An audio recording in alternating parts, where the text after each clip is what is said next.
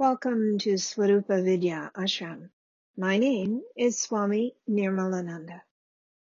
Each audio is a discourse that I offered at a satsang, a free meditation program, and was followed by meditation. These teachings address the underlying questions of life.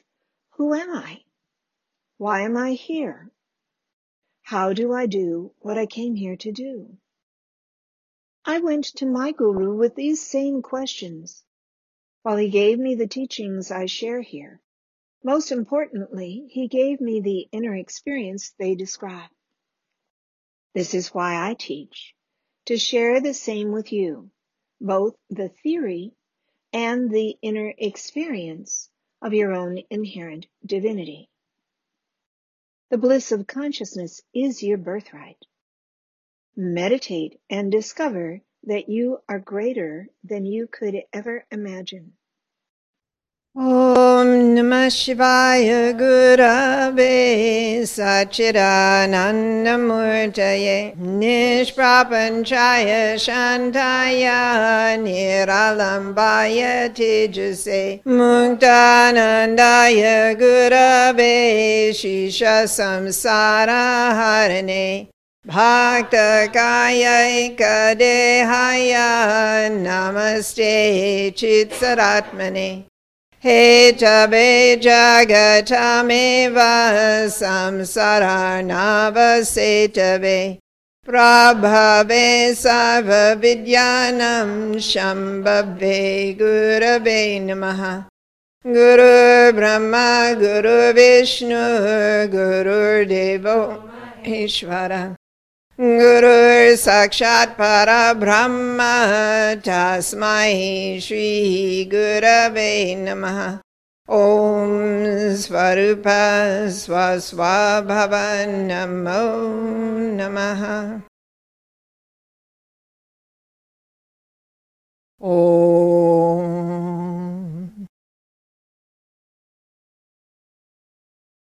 I bow to my own self. I bow to my Baba's own self. I bow to his Baba's own self. I bow to your own self, your own divine essence, your own Shivaness, your own isness. Again and again I bow. Om Swarupa Swaswa Bhava Namo Namaha.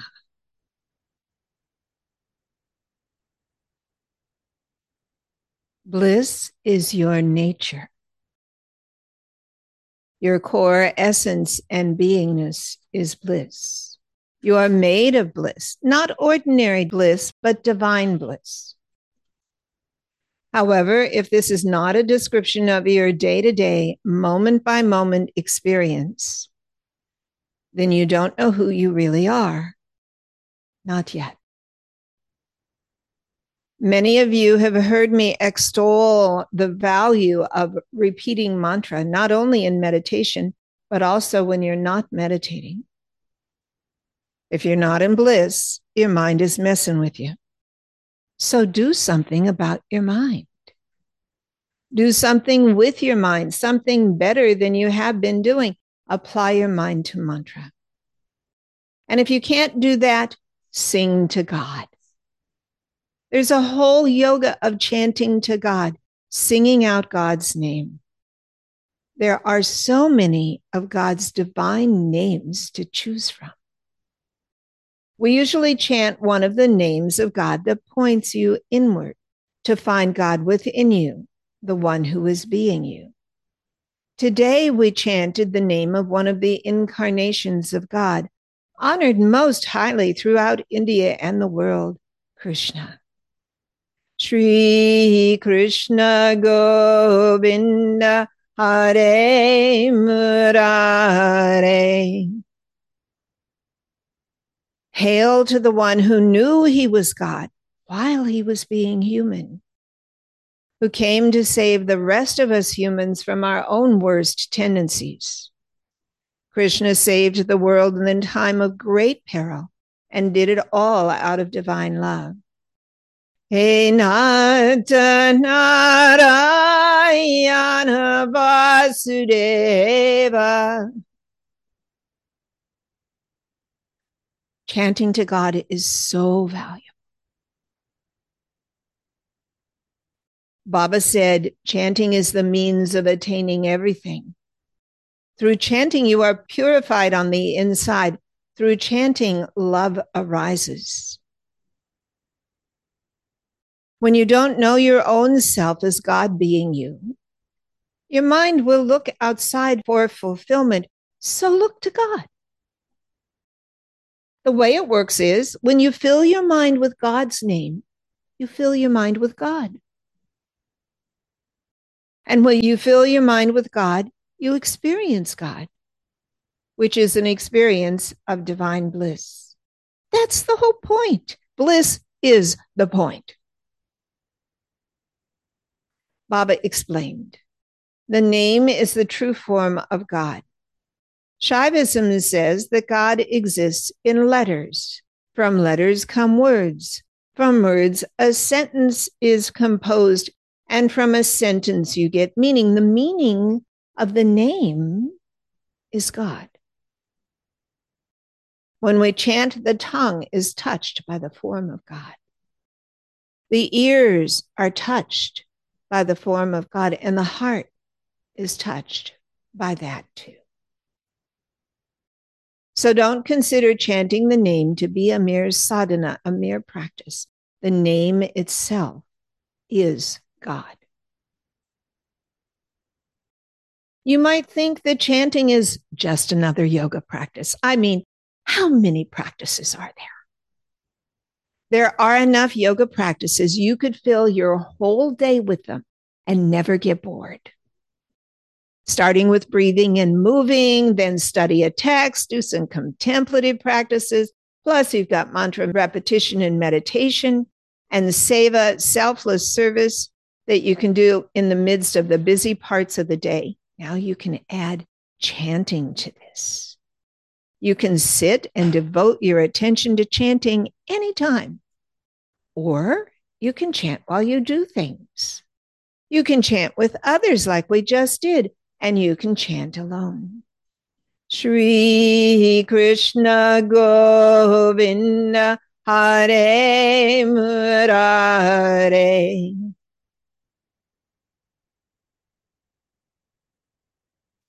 A great being, Ramchandra Pandit, explained how the divine name works. He said, Whether you know it or not, if your foot touches fire, that fire will always burn your foot. In the same way, whether you understand it or not, if you repeat God's name, how could it not bear fruit? Even if you don't understand what you are chanting, as long as God understands it, it's all right. It works. It changes your inner state, the way you feel inside your own skin. This is why we chant in satsang, our meditation programs. Ashram residents chant three times a day. That's morning, midday, and the evening. We give up other things so we can chant. But what would those other things do for us anyway? I don't know. I've lived in ashrams for so long that I really don't know what people do in the early morning. That is, if they're up. And I don't know what they do after dinner either, but sometimes I wonder is the stuff you're doing helping you get enlightened? Can you tell? I will have to apologize if I'm confronting you a little too strongly, but I care whether you get enlightened or not. I care and I'm working on it the best I can. Are you?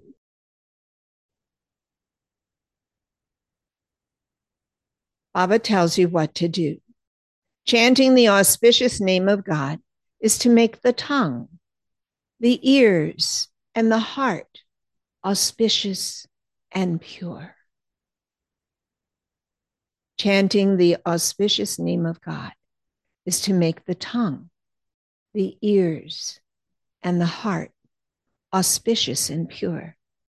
Your tongue shapes the divine name. Your breath pours into the divine name. Your ears hear your own voice chanting the divine name and other voices with the same vibration on their tongue and in their heart. Ah, your heart. How would you like to have an auspicious heart?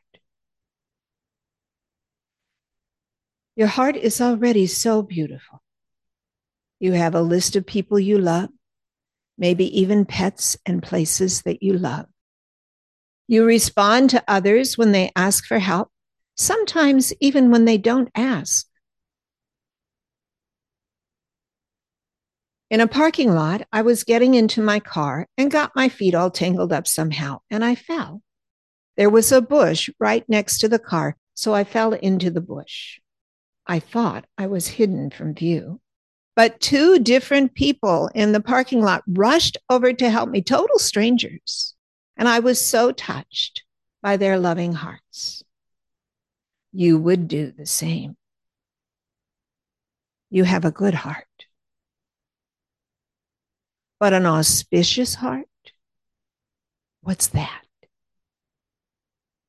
Auspicious is a word that's used in yoga a lot. It means propitious, fortunate, favorable, encouraging, heartening, providential, golden.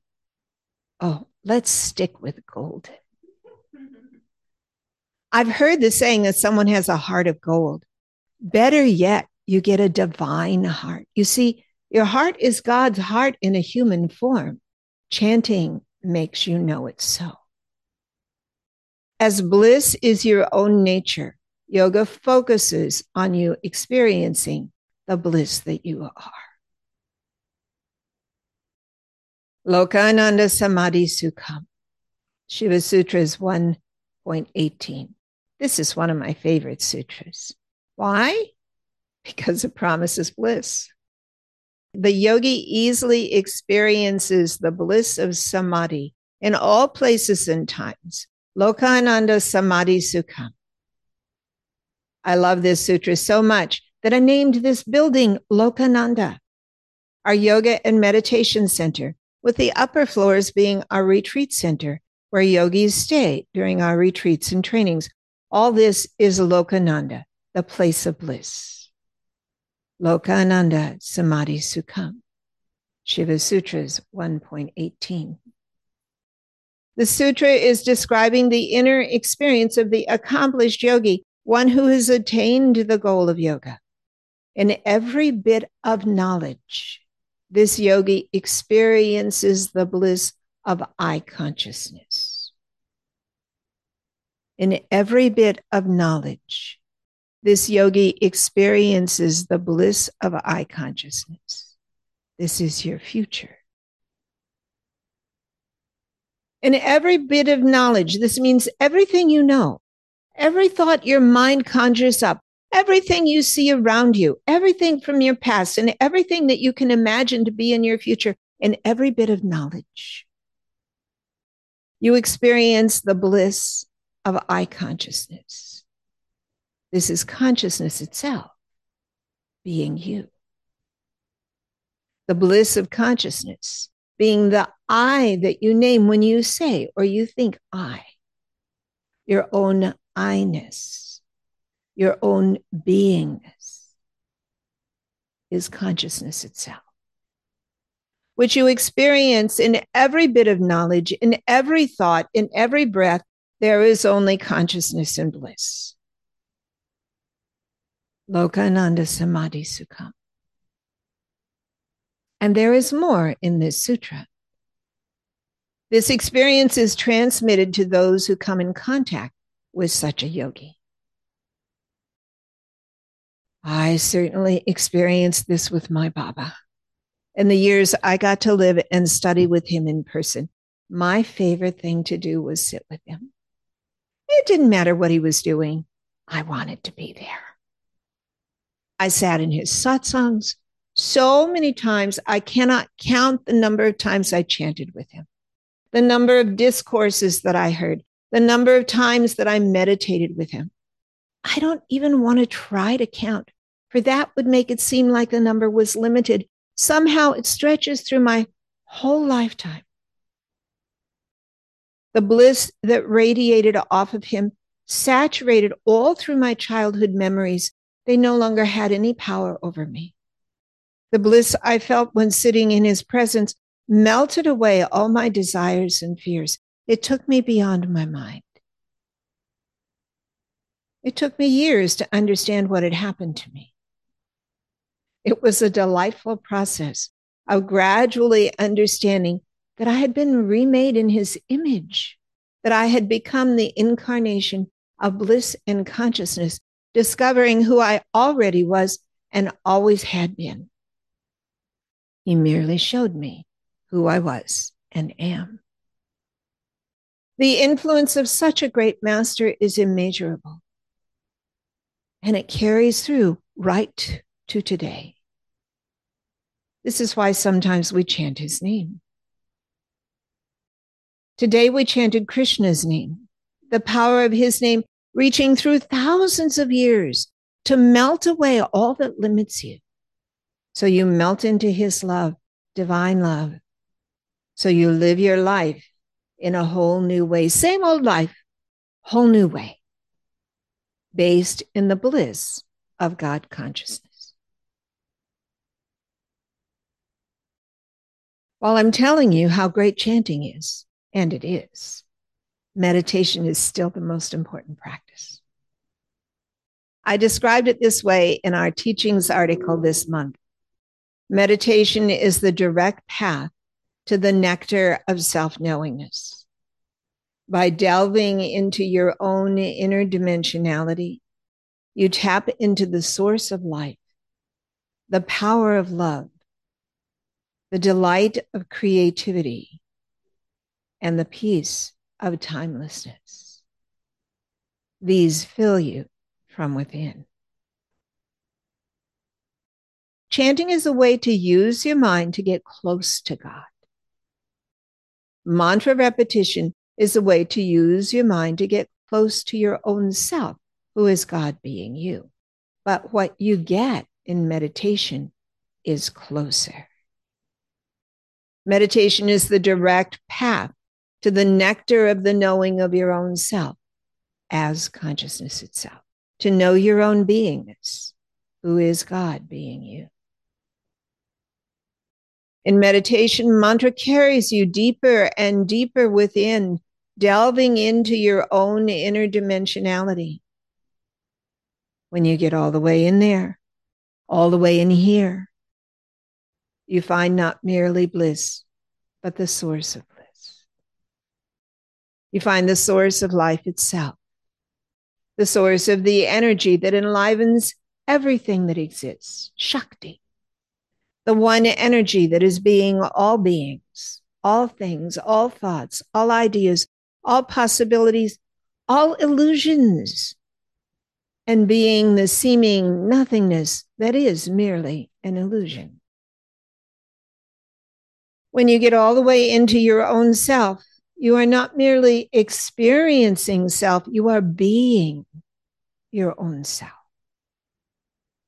You find that you are the source of life, the source of love.